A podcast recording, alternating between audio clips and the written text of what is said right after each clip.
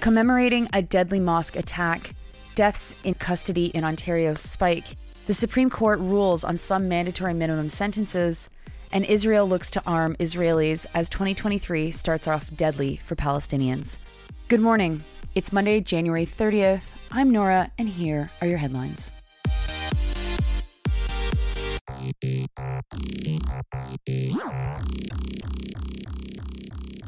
Last night in Quebec City, more than 300 people gathered at the Islamic Cultural Center to commemorate the sixth anniversary of the deadly shooting attack that happened there six years ago. It stole the lives of six men and left nearly 40 others with physical and psychological scars. I have to disclose that me reporting on this story isn't exactly ethical. I was one of the organizers of the event, including the lead on media relations, and I was the political liaison with the elected leaders who attended. So, with that out of the way, I'll continue a group of active citizens come together to plan the event with the support of the mosque's leadership. Just before the first vigil in 2018, we met with the widows to ask them about what they wanted to see as we marked the first anniversary.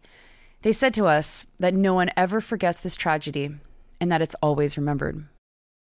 In the audience last night was Justin Trudeau and several federal cabinet ministers and other elected federal MPs Vice Premier Genevieve Guilbault, and representatives from almost all other provincial and federal parties. There were some notable absences that you might have to direct message me to find out about.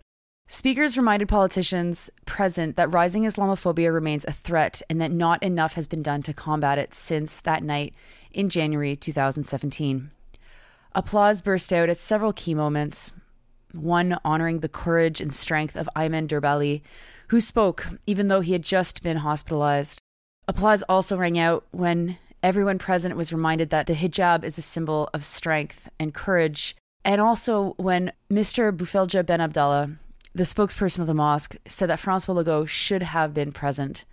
It was the second time he missed the event, though the first time was during the pandemic and it was kept intentionally small. I invite you to watch the ceremony, which you can find online at the Facebook group of La Comité Citoyenne de l'Organisation de l'Attentat du 29 janvier.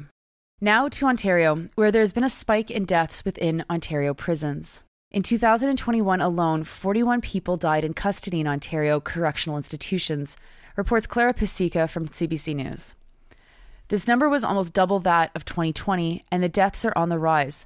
Pasieka reports that from 2010 to 2021, more than 280 people died in custody in Ontario.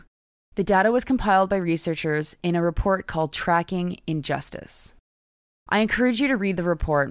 In addition to the stats related to prisoner death, there is also information about who is in Ontario prisons. For example, 76% of everybody in custody are in remand. They're waiting for a court appearance or a bail hearing.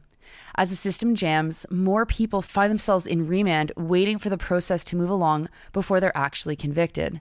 The researchers found that pretrial detention rates are up 130% over the last 30 years. This has prompted activists and advocates to pen an open letter demanding that this crisis be addressed. The letter was signed by more than 40 organizations and addressed to Ontario's Solicitor General, Michael Kerzner.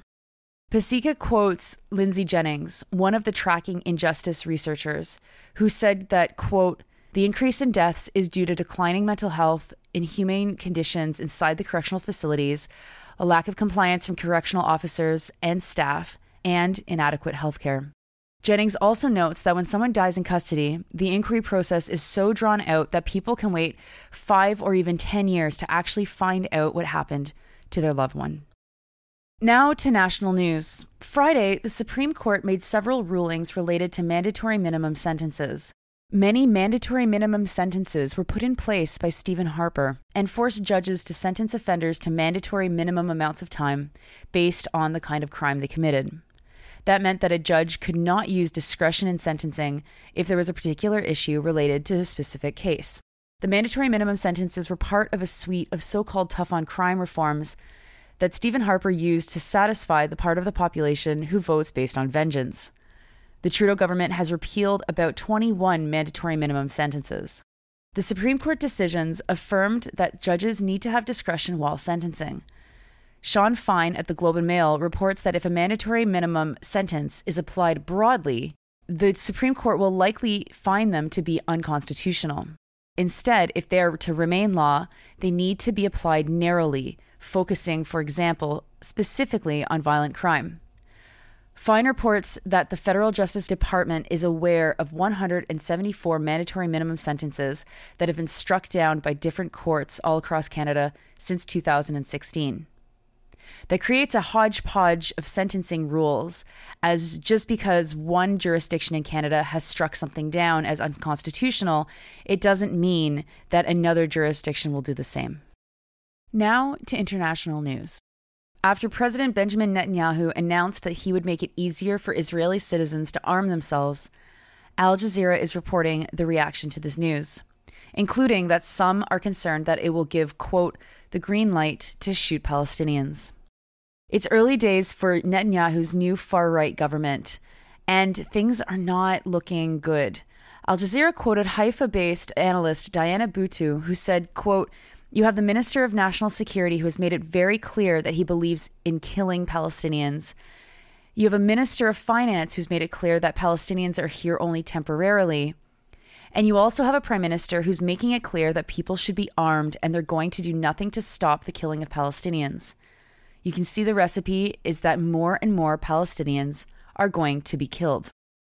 Netanyahu has also promised that they will seal the homes of people they suspect to be violent before they demolish them, and that Social Security benefits will be canceled for any family member of a Palestinian who is seen to be as a threat, or as Al Jazeera says, as quote unquote attackers.